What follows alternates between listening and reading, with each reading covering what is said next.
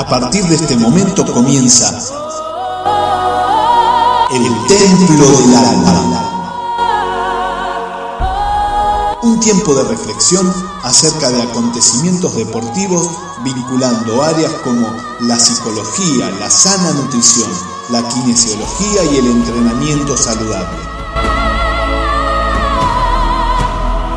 Un grupo de destacados profesionales nos ayudarán a incursionar en las áreas más recónditas de nuestro cuerpo en movimiento.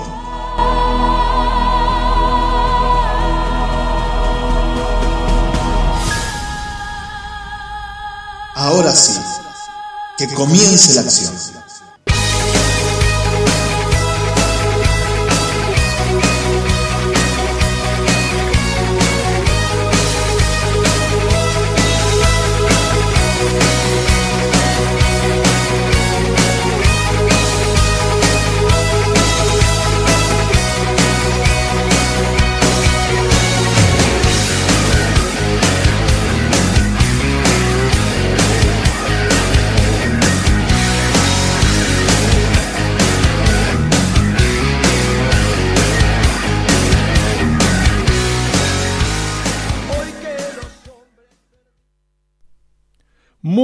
Buenas noches. Esto es el Templo del Alma, una nueva. Estoy solito. Estoy solito. No hay nadie aquí a mi lado. No, no hay nadie aquí a mi lado. No. De ya se han burlado. Sí, acá estoy. eh.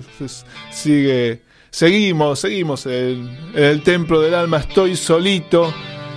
Así que, bueno. Como quisiera que estuvieras aquí. Es el tema que dice esto. Es el tema de Pink Floyd. A ver si del otro lado de la línea está la licenciada Sofía Geijo. ¿Estás ahí, Sofía? ¿Cómo estás, Diego? ¿Me Ah, pero mira, sí, te escucho perfecto, con sensación de presencia. Déjame, déjame a Pink Floyd de fondo, que es tan lindo. Eh, lo conoce este tema, ¿no? No lo estoy escuchando, la Ah, verdad. que bueno, no ahora, escucho bueno. el retorno.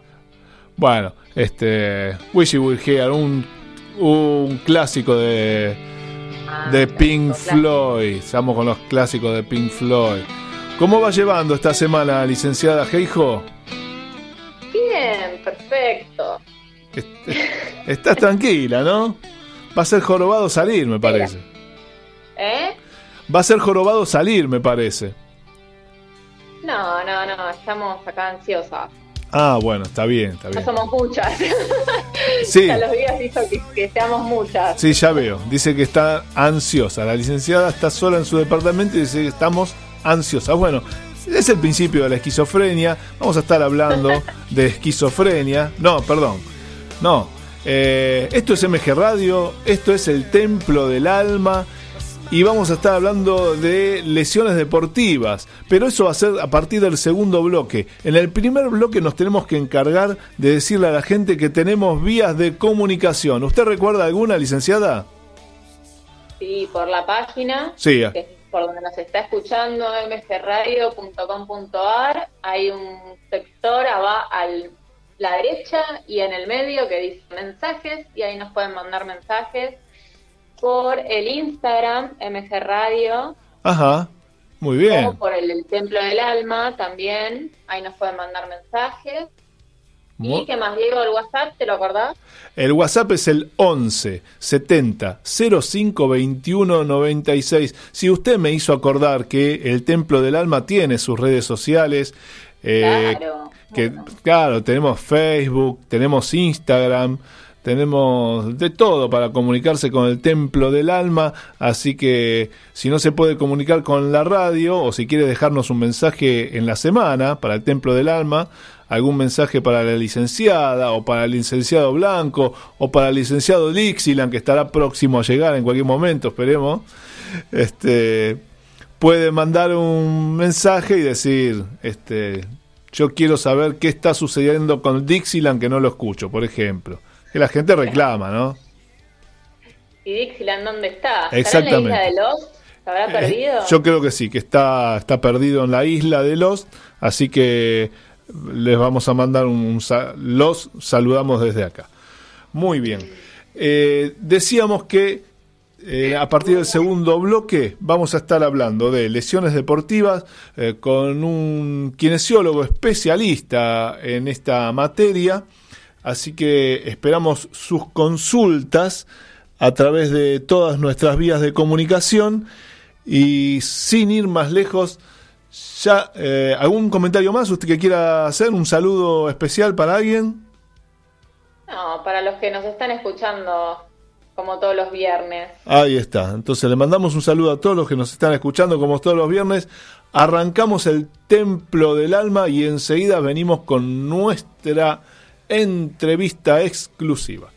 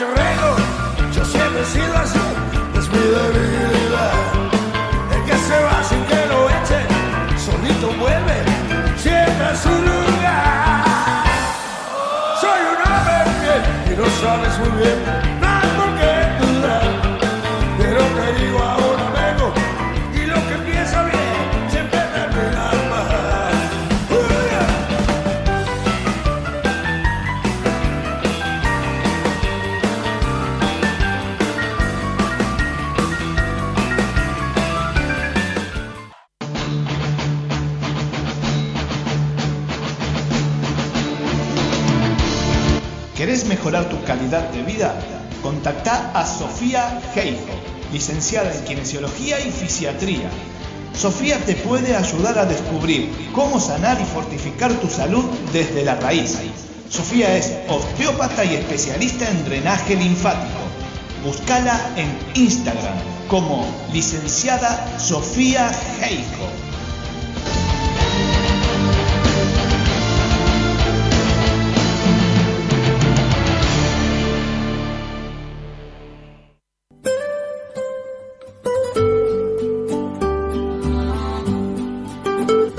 Conocer la auténtica cocina italiana. La Madonina. Especialidades en pastas. La Madonina. 11 de septiembre 4540. Núñez. A una cuadra de Avenida Libertador. La Madonina. Ahora, takeaway y delivery. Mandanos un WhatsApp al 15 39 53 33 54. La Madonina.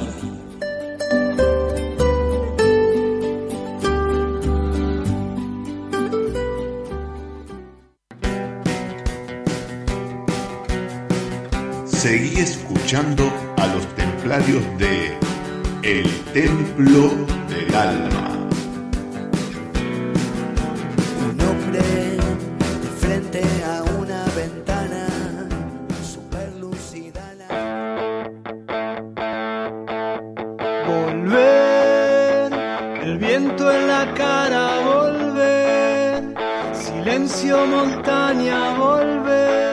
Segundo bloque del Templo del Alma y ya volvimos, ¿sí? De- habíamos dicho que ahora nos íbamos, la Mississippi nos acompañó y Arbolito nos ayuda a volver.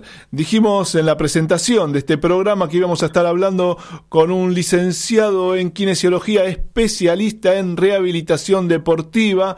No le hemos mentido junto a la licenciada Geijo en este estudio virtual de MG Radio. Ahora estamos con otro licenciado. eh, el aire se puebla de licenciados y es el licenciado Leonardo Ariel Menzi. ¿Cómo le va, Leonardo?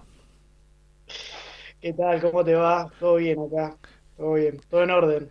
Qué gusto saludarlo y el agradecimiento junto a la licenciada Geijo eh, de que pueda estar compartiendo un rato en estos días de cuarentena donde sabemos que mucha gente debe estar prendida en este momento para saber cómo se va a seguir moviendo la cuarentena en el país. Bueno, nosotros nos vamos a estar ocupando de lo que todo el mundo está pensando y es de cómo se rehabilita una lesión, cuáles son las eh, lesiones más comunes y para eso lo trajimos a Leonardo acá, que es profesor de la Universidad de La Matanza. Leonardo.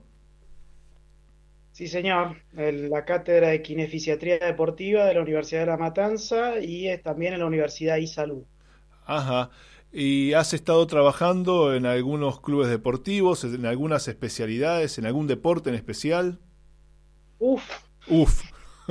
bueno, que recuerdes, Sí. la última semana no porque estabas en cuarentena. No, no, pero a ver, trabajé en fútbol, en el ascenso, en Club Deportivo Morón, Deportivo Español. Eh, atendí muchísimos tenistas, amateur, profesionales algunos también, durante mucho tiempo.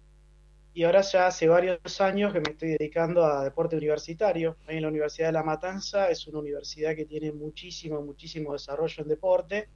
De hecho, los dos equipos de vóley de la universidad que representan a la universidad están en la primera categoría, en división de honor. Ajá. Y, y bueno, con eso estoy trabajando hace años, en vóley masculino de la Universidad de La Matanza. Hay una lesión que, eh, por supuesto, está del otro lado de la línea la licenciada Sofía Geijo. Usted está ahí, ¿no, Geijo?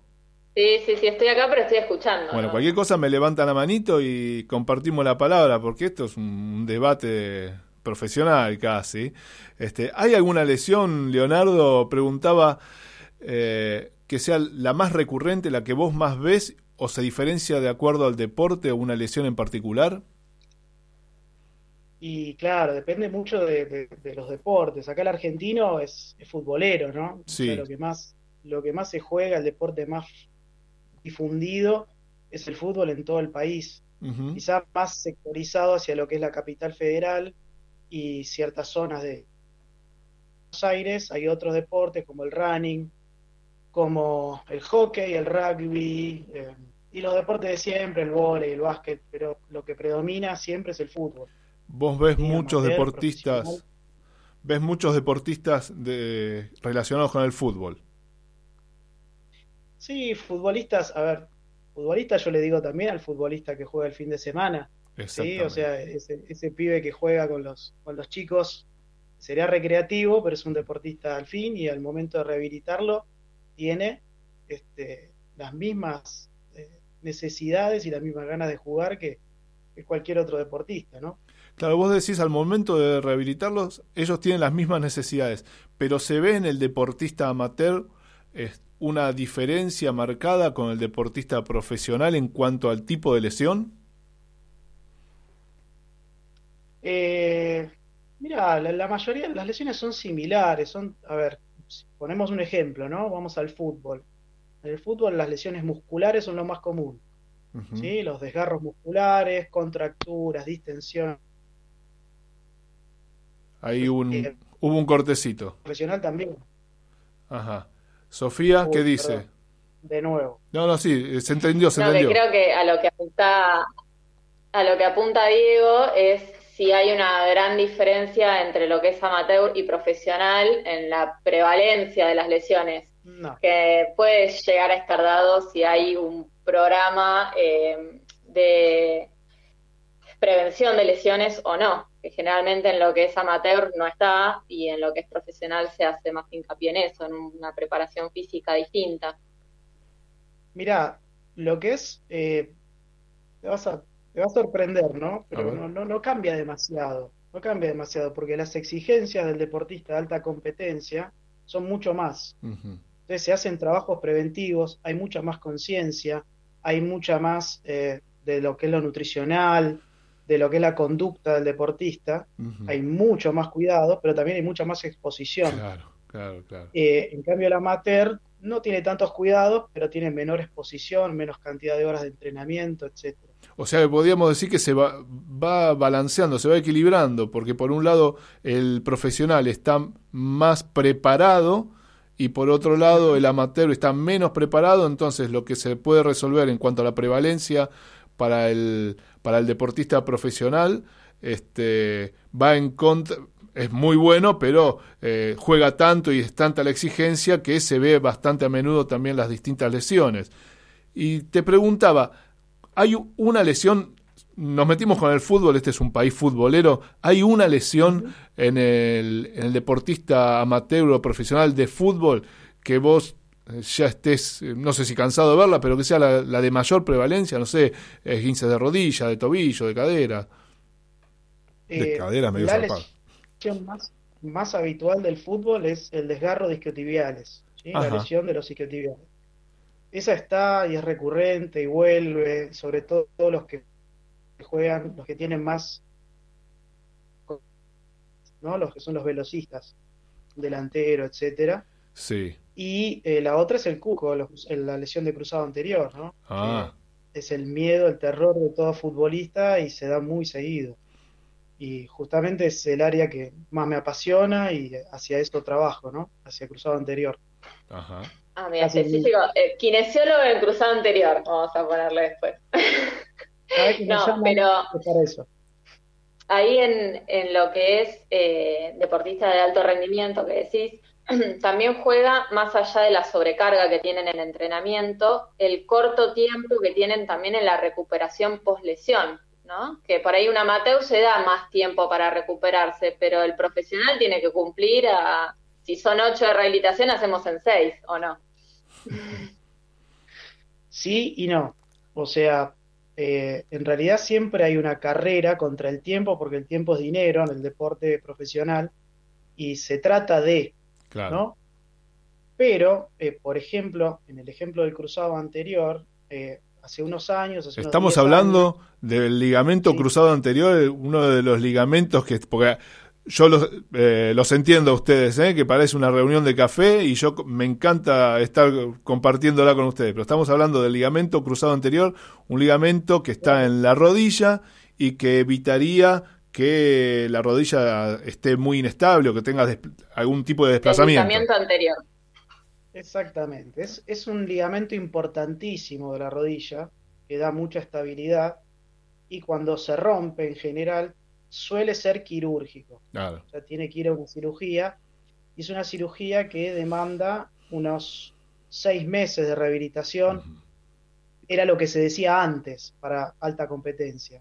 Ahora se está hablando ya entre 9 y 12 meses Ajá. el retorno. ¿Por qué? Porque la tasa de relesión es muy alta. ¿sí? Entonces, de a poquito se fue investigando cada vez más y el estirar los tiempos de recuperación, en ese caso en particular, ayuda a disminuir la tasa de relesión en el año siguiente o en los dos años siguientes. Sí, que es donde a- más se vuelve a lesionar, sí. a contar de forma breve que ese injerto que se hace en la cirugía tiene unos periodos fisiológicos que es necesario cumplir para que vuelva o para que se parezca lo más posible al ligamento de nacimiento, digamos, ¿no es así, Leo? Claro, exactamente. Nunca va a ser la misma la rodilla. Nunca, jamás. Cambia, nunca. Desde que se rompió, cambió, pero puede andar bastante bien. ¿sí? Y se hace con un injerto que es un tendoncito que te sacan de la misma pierna para ponerlo a modo de ligamento nuevo. Ahí está. Y funciona, se funciona, se anda muy bien, no, no- hay que rehabilitar, pero ya no hay una carrera contrarreloj como era antes, Claro. de que a los seis meses había que volver. Ahora se trata de extender los tiempos. Está bien. En Una pos de buena una- noticia. Claro, en pos de una mejor recuperación y que no eh, va- vaya a tener consecuencias después, porque si tiene que parar después, una vez que le sacaste el tendón para rehabilitar un ligamento cruzado anterior, si se rompe de nuevo, ¿de dónde le sacás eh, un injerto? Es, es un tema, es un tema. Eh, hay un caso de un futbolista que se llamaba Cristian Bardaro, hace Sí, unos cuantos años. sí, me acuerdo de A verdad. Bardaro le hicieron, hay dos técnicas. Una donde te sacan tendón rotuliano, que es ese que está justo abajo de la rótula. Claro. A él le sacaron tendón rotuliano, le hicieron una cirugía, se le volvió a romper. Y hay otra técnica quirúrgica que es con el semitendinoso, que es otro músculo, pero de los de atrás. Un isquiotibial. Le sacaron un isquiotibial al tipo. Exacto. le hicieron esa segunda cirugía, también se le rompió. Eh, qué mala suerte. Y sí, la tercera, que fue la vencida, fue con el tendón rotuliano de la otra rodilla. Ah, ¿sí? Y ahí anduvo. bueno, menos mal. Sí, menos mal.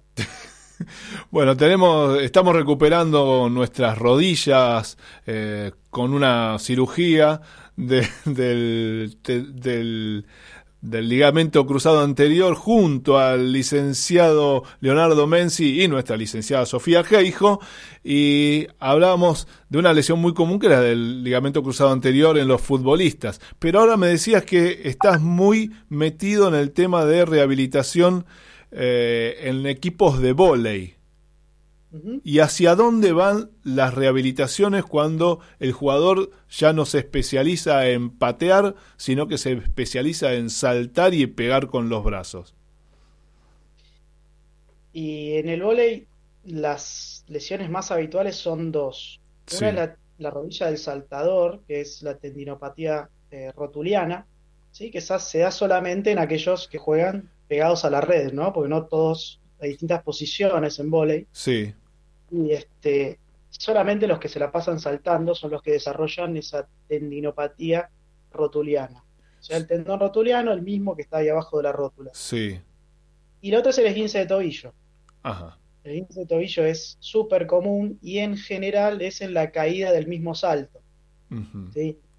La clásica es pisar el pie de un compañero o de algún rival que pasó el pie por debajo de la red al aterrizar. Son prácticamente las dos lesiones que vengo viendo en los últimos tres años. Es lo que más hay, sí. Y es, o sea, mucho más que un manguito rotador o que un esguince de muñeca. Sigue Eh, siendo, sí. siguen siendo lesiones de tren inferior, y por más que hablemos de vóley, siguen siendo lesiones de tren inferior y no de tren superior. Sí, lo que es manguito rotador pasa solamente en los atacantes y hay mucha más prevalencia en lo que es el vóley masculino que en el femenino. Sí, O sea que el varón sí tiene mucha más lesión de hombro que, que la mujer, pero sigue siendo muy por arriba eh, lo que es la, la probabilidad de, de esguince de tobillo y de tendinopatía rotuliana. ¿Y vos, eh, vos trabajás a la par con el entrenador o te encargás también del entrenamiento? ¿Cómo hacen eso? No, del entrenamiento no. Muy bien, muy bien. Porque ahí, o sea, estaríamos eh, hablando también de que quizás, quizás, voy a hablar así como en un, no sé, como que por ahí le dan mucha más importancia al trabajo de miembro superior y no le estarían dando tanta importancia a lo que es eh, propiocepción, si lo queremos decir así, Polémica, general, polémica de en MG. Radio. Polémica en MG Radio. Polémica. Mirá, eh, no, no, el entrenamiento uno, uno no cuestiona, eh, o sea, cuando uno empieza a trabajar en un, uno es kinesiólogo, hay un técnico en general y un preparador físico que tienen su filosofía de trabajo y uno tiende a adaptarse y a moldarse a esa filosofía de trabajo y puede hacer pequeñas intervenciones o pequeñas recomendaciones respecto de lo que es prevención de lesión. En lo que es el caso de vóley, eh, siempre yo lo que, lo que he notado en, los distintos preparadores físicos que vi es que el hincapié está, y es lógico, en que los chicos que tienen que saltar salten lo más alto posible Claro, y se trabaja mucho la potencia del salto, claro. un desmedro de lo que es la técnica del aterrizaje del salto. Entonces, el que lesiona es el aterrizaje, no el impulso. Ajá. Entonces, quizá mi intervención en todo este tiempo fue tratar de entrenar cómo es la mecánica del aterrizaje del salto para prevenir lesiones este, de tobillo, etc. Y estamos, volvemos a reiterar porque hay gente en el Instagram que se está sumando, ¿sí? Le mandamos un saludo a Agustín Gaba, a Matías y a Leandro. Estamos hablando con Leonardo Menzi, él es kinesiólogo, se especializa en lesiones deportivas o en intentar que no haya lesiones deportivas y específicamente estábamos en este momento de la charla hablando de el vóley y nos decía que eh, el problema de, los chicos que juegan vóley, sobre todo en, las personas que tienden a, saltar mucho, es que se hace mucho hincapié en la potencia de salto, pero eh, nos preocupamos solo por la parte de su vida. Y cuando bajamos, bueno, que te ayude Lola, y el tipo cuando cae, yo lo estoy traduciendo, eh, discúlpeme, es una versión libre. El tipo cuando cae, bueno, que, que te arregle el kinesiólogo. Ahora la pregunta sería, ¿el problema es técnico del el vuelo y, y el aterrizaje o también podés llegar a ver algunos desequilibrios musculares que terminen en una lesión del tipo al caer? Sí, son las dos cosas. Ajá. Son las dos cosas. Eh, una de las intervenciones que te decía era, era justamente eso, trabajar lo técnico del aterrizaje, ¿sí? que me parece importante. Y otra es evaluar posibilidad y factores de riesgo que pueda haber en cada uno de los deportistas que puedan propiciar lesiones. En general, a principio de temporada, Sí. solemos hacer evaluaciones para detectar, por ejemplo, si hay una debilidad eh, muscular o una alteración en, en Me- mecánica. propioceptiva, Ajá. mecánica. Hay test especiales que son para detectar eso.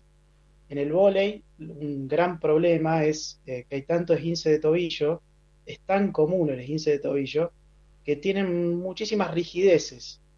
Entonces, evaluar la rigidez de tobillo es algo importante, sobre todo lo que se llama el- un movimiento que se llama dorsiflexión, que es como, ¿cómo explicarte? El pie apoyado, cuando uno tiene el pie apoyado en el piso Sí. completo y querés eh, adelantar la tibia, o sea, Ajá. como Claro. poner la rodilla bien adelante, Sí, sí, sí. ¿sí?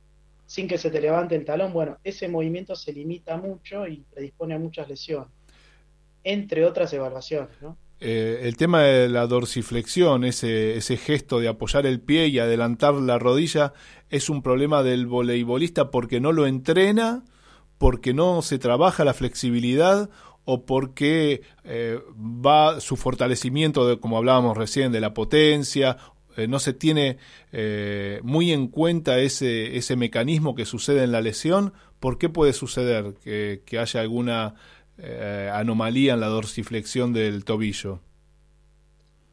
Mirá, eh, en alguien que nunca tuvo ninguna lesión, es Mm. raro que haya un- este, esté ese problema. Ajá, Pero en alguien que tuvo una lesión de tobillo, sí, es común. Y como la mayoría tuvo esguince de tobillo, ahí está. ¿sí? y quizá en su momento no lo trabajaron, encontrás déficit de dorsiflexión en casi todos, en la mitad del plantel, en general más de la mitad. Mira vos. Sofi, ¿Qué querés? Bueno, yo me estoy muriendo. Lo que pasa es que, bueno, acá se abre otro debate.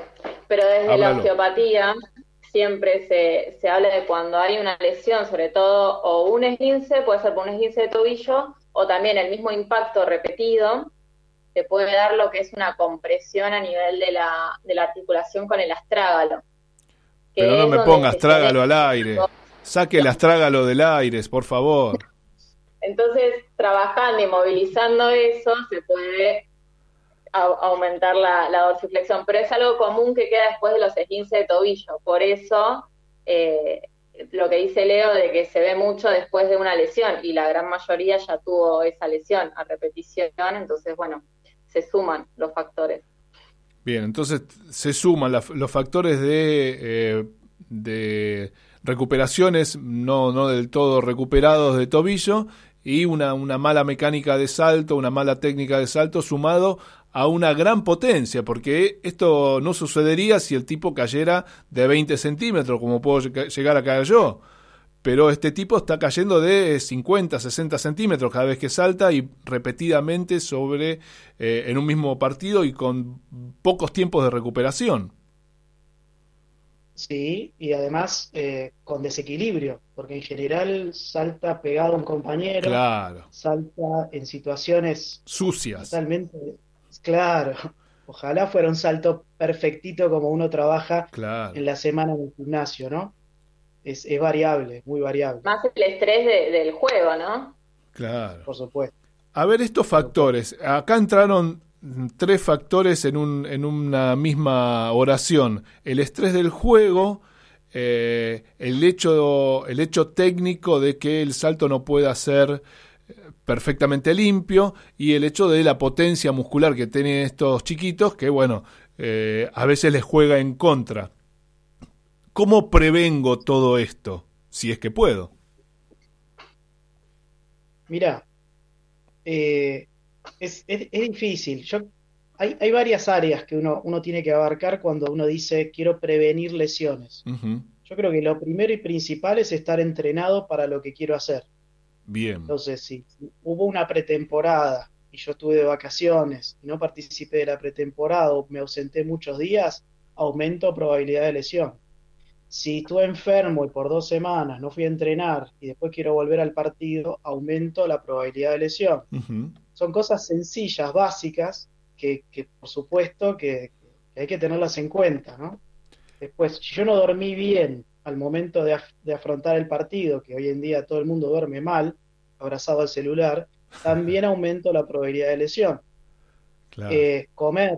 Hay un montón de cosas que son sencillas, básicas, y que si uno se queda solamente en cuestiones técnicas o evaluación de factores de riesgo, eh, por ejemplo, que si la rodilla se le vaya para adentro o cómo pisa, eh, es- son importantes esas cosas, pero todo lo otro pesa 10 frente al 2 que te puede pesar un detalle biomecánico o una debilidad relativa.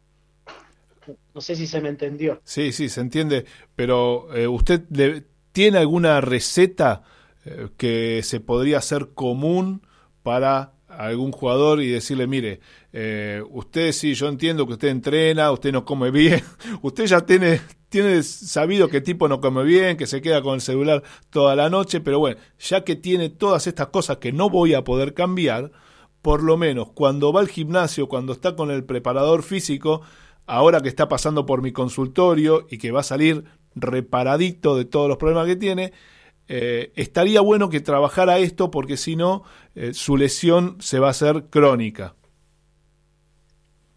Eh, claro, recetas sí son muchas, pero para cada deporte varían, ¿no? En el caso, si vamos a un ejemplo en, en el vóley, eh, se arman en general, además de todo el consejo nutricional y todo lo que es la educación y mantenerlo activo al deportista, no, que no tenga un calendario muy cargado tampoco, eh, es, eh, hay ejercicios que se llaman preventivos. En, e- en el caso de ejercicios de, de- de lo que es vóley, se analiza cuáles son las lesiones más comunes y en base a eso se determina, por ejemplo, y hacemos una rutina para mejorar dorsiflexión de tobillo, para mejorar este, em, fuerza excéntrica de cuádriceps, en la técnica de caída, Claro. eh, controlar el valgo de rodilla en la caída, que es eso cuando se te van las rodillas para adentro. Por supuesto que el equipamiento adecuado, el calzado, eso también hay que monitorearlo. En un runner te diría algo, algo totalmente distinto, en un corredor. ¿Sí? Las recetas van variando en función también del antecedente de lesión, porque si ese paciente sale de una lesión, va a tener un- unos consejos y sale otro, tiene otros. O sea que, según como habíamos eh, esbozado al principio de la charla con Leonardo Menzi, que es especialista en lesiones deportivas, eh, tenemos distintas lesiones o distintas formas de manifestar lesiones en caso de que sea un jugador de fútbol, un runner o un jugador de básquet. En este caso vos nombraste al runner y el runner, bueno, es alguien que muchas veces corre solo o corre con un grupo de runners y yo no sé si está tan cuidado eh, el hecho de alguna mecánica de, de, de, de trote, mecánica de impacto que tenga sobre el piso y vos que tenés visto en, el consultorio en relación a los runners que podrías también hacer hincapié y decir, bueno, esto es lo más común y se debería prevenir de esta forma. Yo te digo lo que hacen habitualmente los runners. Dígalo, dígalo total, a, nosotros los runners no nos escuchan. Los runners, los runners la cagan solitos. O Muy sea, bien. ¿puedo- ¿se puede decir esa palabra al aire? No, no, no, no, acá no, acá no se puede decir cagan, no. La defecan solitos.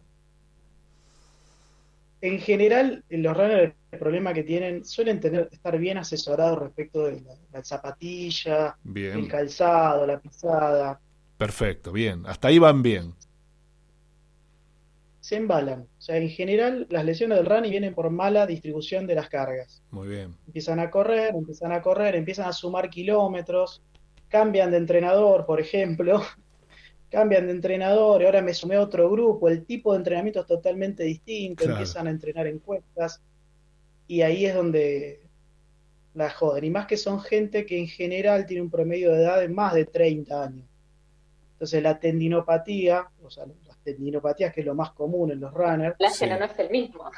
Claro. apa- aparecen más fácil. ¿sí? Las progresiones de las cargas tienen que ser más lentas. Claro. Sí, claro. se cagan solitos. Muy bien. Este, con un lenguaje coloquial nos está explicando el licenciado eh, Menzi acerca de las lesiones del runner y quería preguntarte algo, bueno, ahora la- la- me, dis- me distrajeron un poco en relación al, al léxico que nos que nos divierte mucho, no pasa nada. Este, Bueno, vos, vos decías eh, que van cambiando de entrenador y se van cebando y quizás no haya una, una buena planificación en, en las cargas y terminan con tendinopatías. Tampoco son lesiones tan, tan graves, pero son lesiones difíciles de curar, ¿no? Ahí se quedó congelado, Leonardo, no sé, ahí estás, ahí Sí. estás de nuevo. ¿Me, me escuchan? Sí, ahí te escucho. Eh, no, son las tendinopatías, lo que tienen es que no tienen un tiempo Ahí está. de curación. Yo tengo un desgarro. ¿Me escuchan? Sí, sí, sí. Tengo un desgarro, tiene un periodo de cicatrización, etcétera. Tengo un esguince, lo mismo, una etapa inflamatoria, tiene unos plazos estimables. La, ten- la tendinopatía no. Ahí está. Puede ser algo que yo modere un poco las cargas, nunca le voy a dar descanso a alguien que tiene tendinopatía porque el tendón responde muy mal al reposo, tanto como a la sobrecarga. Ah. Entonces lo que se hace es moderar las cargas, bajarlas. Es muy importante la dosis. ¿Cómo? Es muy importante, digo, la dosis del el entrenamiento. Eh, no, no hay que parar, pero es muy importante la dosis y la planificación que no, so- no se tiene muy, muy en cuenta muchas veces. Exactamente. Sí, en general, que cuando viene un runner al consultorio, enseguida me meto con, con la planificación, porque lo primero que tengo que hacer es moderar la causa del dolor, que la causa es un error o una sobrecarga en el entrenamiento casi siempre. Entonces, charlo de ese tema, nos ponemos al día con ese tema y después laburamos en todo el resto, ¿no? Acá Agustín Gaba, que está presente en la charla en este estudio virtual de MG Radio, nos dice, la gente cree que porque, porque puede correr, corre, corre continuamente, puede correr mucho. Se la puede pasar corriendo y no saben correr. Sí, ¿Puede pasar por ahí con que no sepan correr? Que no es solo la, la capacidad aeróbica que hay que tener en cuenta, digo, para correr Ahí en está. cuanto a carga. por Claro. supuesto. Bus- Pero yo creo que no saben correr, yo creo que uno corre de los tres años, aprendió a correr en algún momento, Sí. y la técnica del correr es muy difícil de corregir, se puede trabajar, pero es muy difícil. De todas maneras, el problema no suele ser ese, sino el, el, el cómo, la cantidad, Ahí está. porque cuando uno arranca tiene una capacidad muscular, los músculos responden, en cambio los tendones de a poco se van sobrecargando, van entrando en un proceso degenerativo y yo me como durante tres meses que soy un campeón, ¿sí? y al tercer mes me empieza a doler todo. Y yo durante tres meses estuve generando una tendinopatía porque mi musculatura responde, Claro. ¿sí? Pero mis, y mis tendones chillan tarde.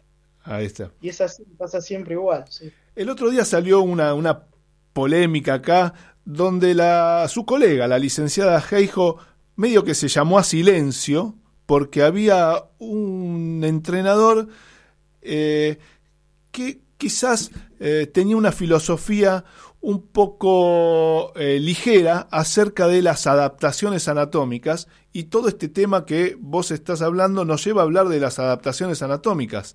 Eh, ¿Son necesarias las adaptaciones anatómicas? ¿En qué medida vos crees que son importantes las adaptaciones anatómicas en el corredor, en el saltador, en el jugador de fútbol?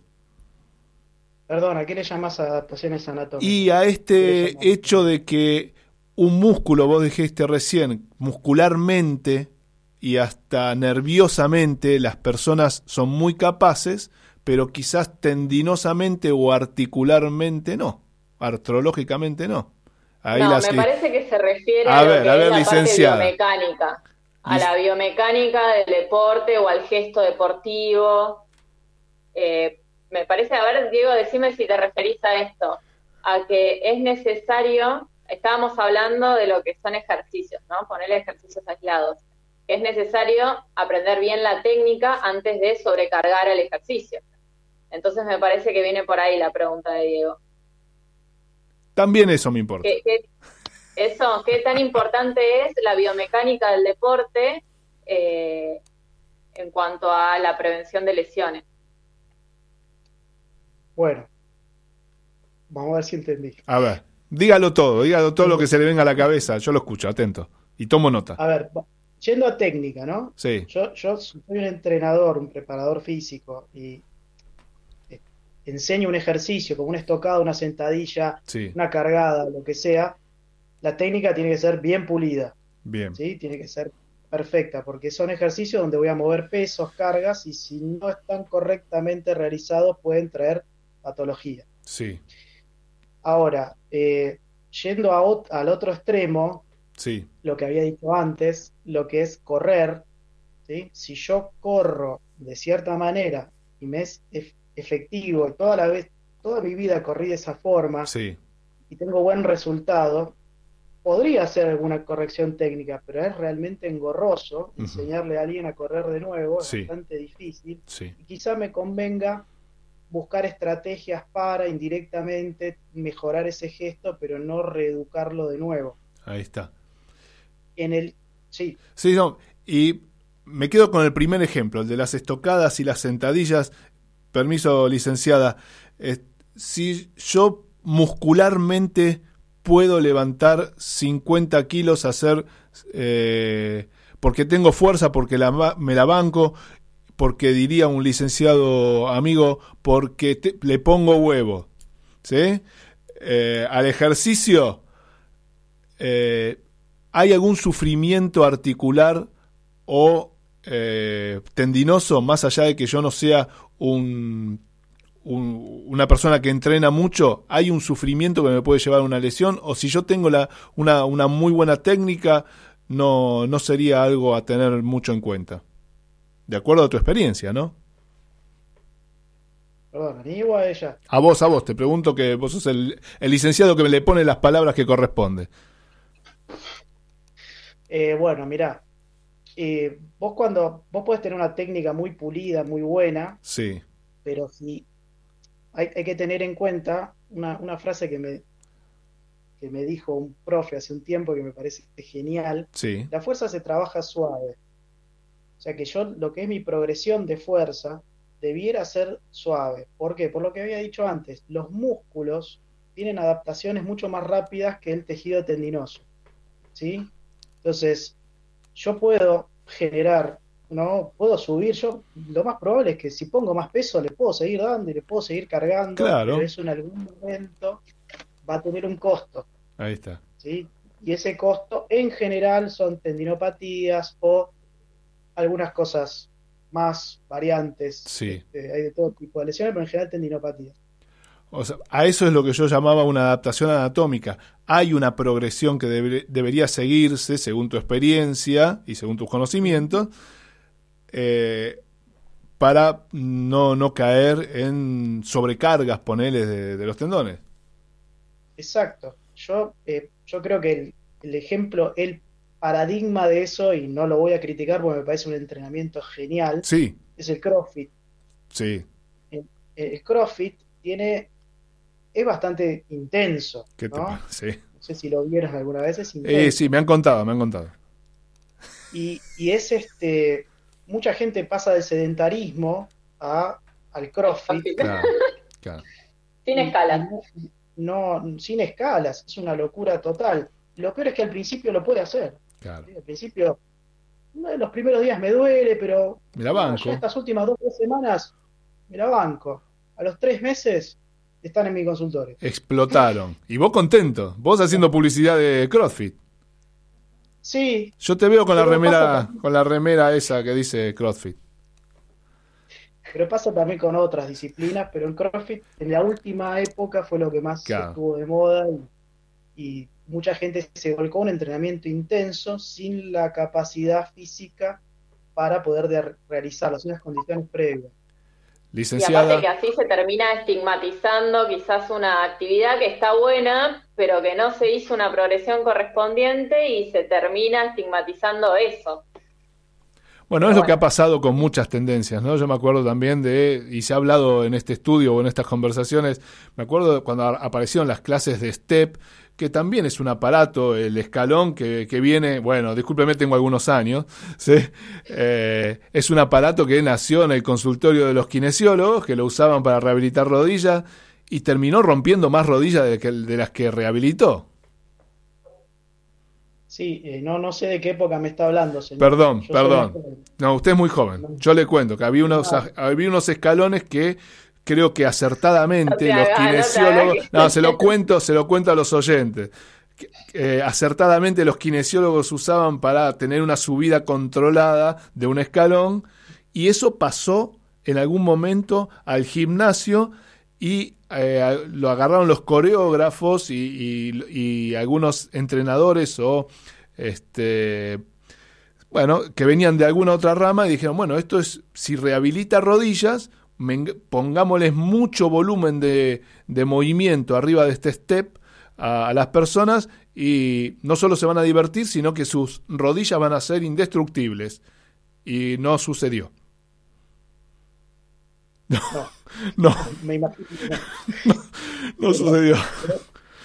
hay un montón de, de- de disciplinas eh, que, que mal dosificadas pueden llegar a ser este, bastante perjudiciales. Claro, El claro. mismo running, ¿sí? El mismo running este, mal dosificado eh, puede traer grandes, grandes Graves este, consecuencias. Este, por eso, no sé, se la agarraron con CrossFit. Yo creo que también el problema de CrossFit es que se hizo tan multitudinario y tan buen negocio Claro.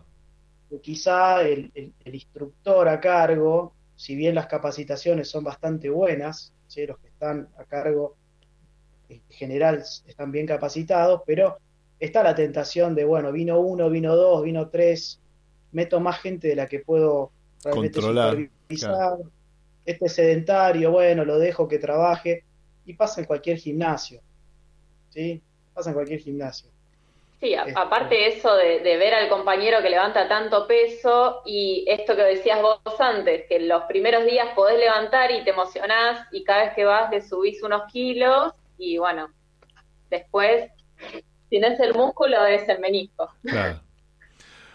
O, un- o la columna. Ya, ahí está. Bueno, eh, hemos tenido, tenemos hasta acá una hermosa charla con la que podríamos estar hasta mañana a la tarde con el licenciado Menzi y la licenciada Geijo, haciendo alguna pausa nada más que para volver a llenar el termo del mate y, seguir. Pero no lo vamos a hacer, así que tranquilos.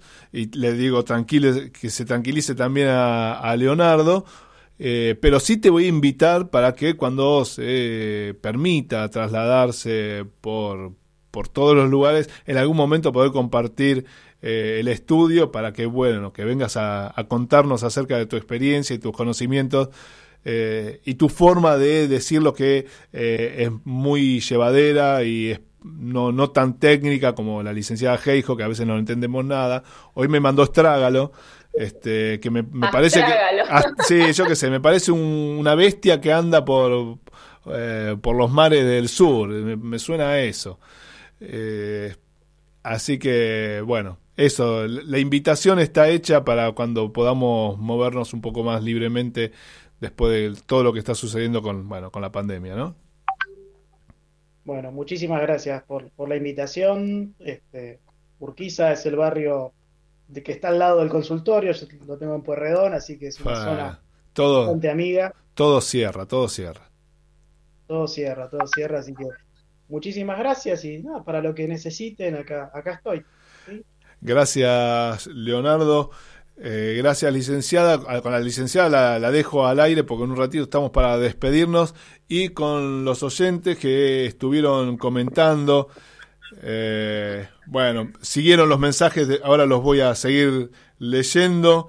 Y nos vamos a una pausa con algo, algo que seguramente nos va a venir muy bien.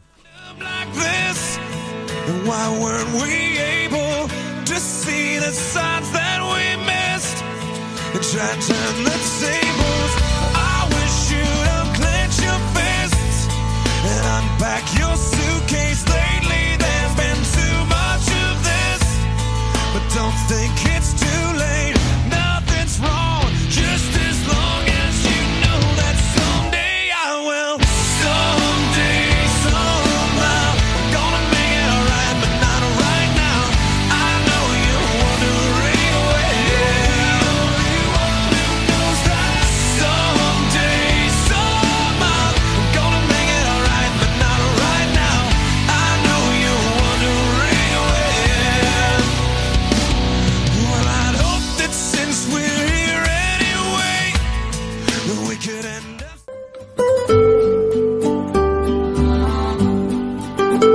Conocer la auténtica cocina italiana.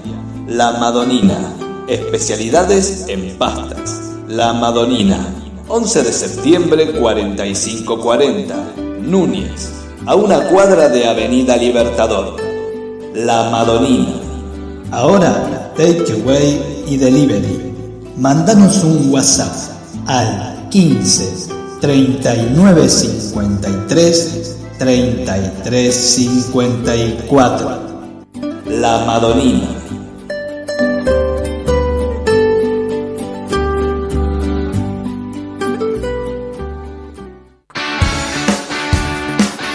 Seguí escuchando a los templarios de El Templo del Alma. Hay que bancar.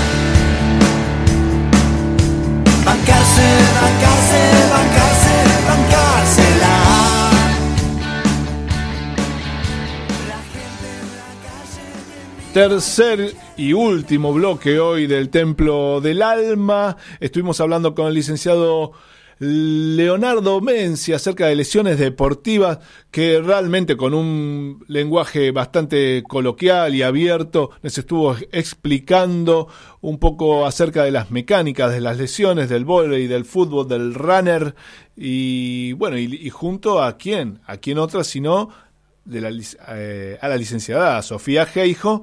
Eh, ¿qué, ¿Qué dice, licenciada? Una conclusión. Lo pensaste mucho, ¿cómo? Cada vez lo pienso más. No, no, que yo creo que la conclusión es que hay que cuidarse y que hay que ir progresivamente en todos los deportes.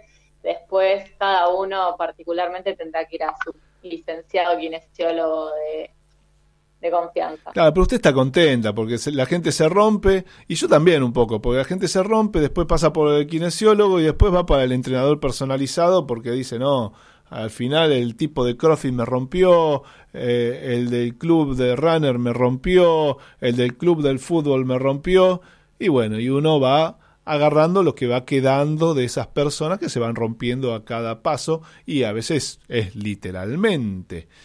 Eh, Bueno, nuestro fin es, eh, perdón, Sí, nuestro sí. fin es decirle a las personas que antes de ir a esas a quienes no están capacitados, que vayan a un entrenador capacitado y a un kinesiólogo capacitado. Pero yo diría, escúchese, señor. Si usted sale a correr, si usted juega al fútbol, si usted hace CrossFit y su cuerpo le, le está diciendo que algo no está funcionando de manera correcta, eh, hay que darle bolilla eh, al cuerpo, porque el cuerpo al principio te susurra y luego te termina gritando y hay veces que bueno, que te termina dando un puntapié en el trasero porque no le diste bolilla cuando te estaba susurrando. Es, es así, es todo, todo gradual y también las lesiones. Generalmente, sobre todo las que decía Leo, que, que hizo mucho hincapié en las tendinopatías, Sí. esas son de acumulables, Claro. o sea, son micro lesiones que un día te gritó y chau.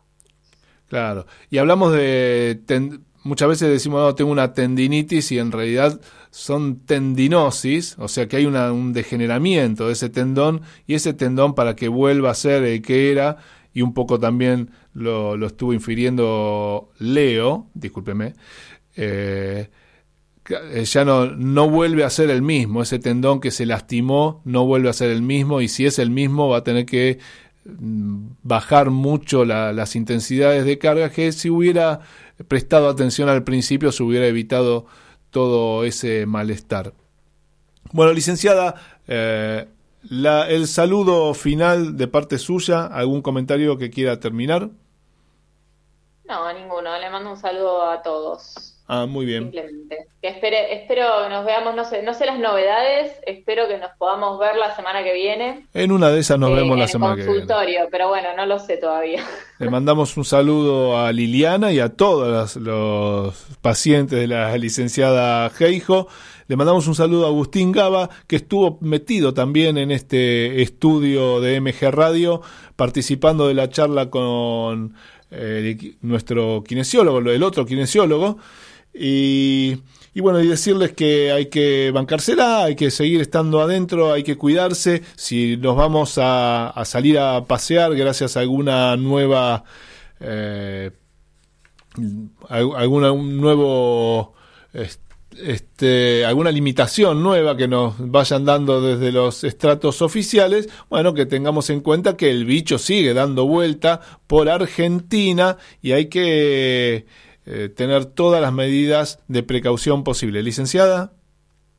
No, estoy, parece que se extiende hasta el 24 de mayo, Ah, bueno. Pero está perfecto lo que estás diciendo. Que el tema de a- alivianar la cuarentena, en caso que se haga, significa que hay lugar en los hospitales, no que desapareció el virus. Claro, claro. Sí, bueno, no, por eso, está claro que el virus no se fue, que va a seguir dando vuelta por mucho tiempo entre nosotros y lo que tenemos que hacer es tomar las precauciones para que no eh, nos ataque, ¿sí? Y que las precauciones por el momento siguen siendo tomar todas las medidas que tienen que ver con el aseo personal y el aseo social, ¿sí? Que significa también mantener un poco la distancia y lavarnos las manos, lavarnos los pies. Bueno, lo mismo que nos enseñaron cuando teníamos eh, tres o cuatro años y que no le dimos mucha bolilla. Y, y si le dimos mucha bolilla, bueno, hacer un poco más hincapié en todo esto. Mañana, Ah, preste atención, a las 11 de la mañana, Gabriel Giachero y equipo le ponen sobre la mesa el picadito de los sábados, con todo el deporte que en algunos lugares se está volviendo a poner en marcha, así que, y si no, todas las noticias que tienen que ver con el deporte o que van rodeando el deporte en este tiempo de cuarentena. Luego eh, viene la repetición de un gran programa del Templo del Alma que tuvimos hoy gracias al licenciado Menzi y más luego Artenea y a la noche los chicos de Descontracturados nos hacen desconectar de la realidad que nos agobia.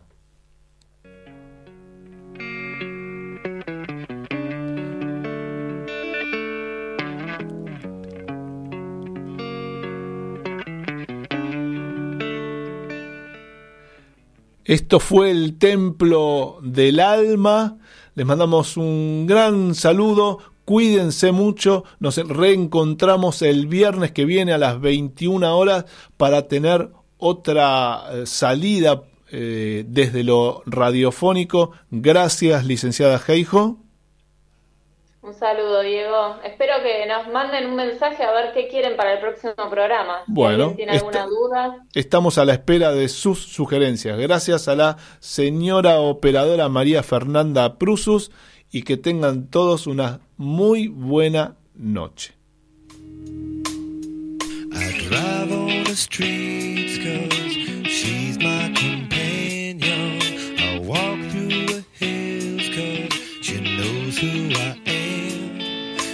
sees my good deeds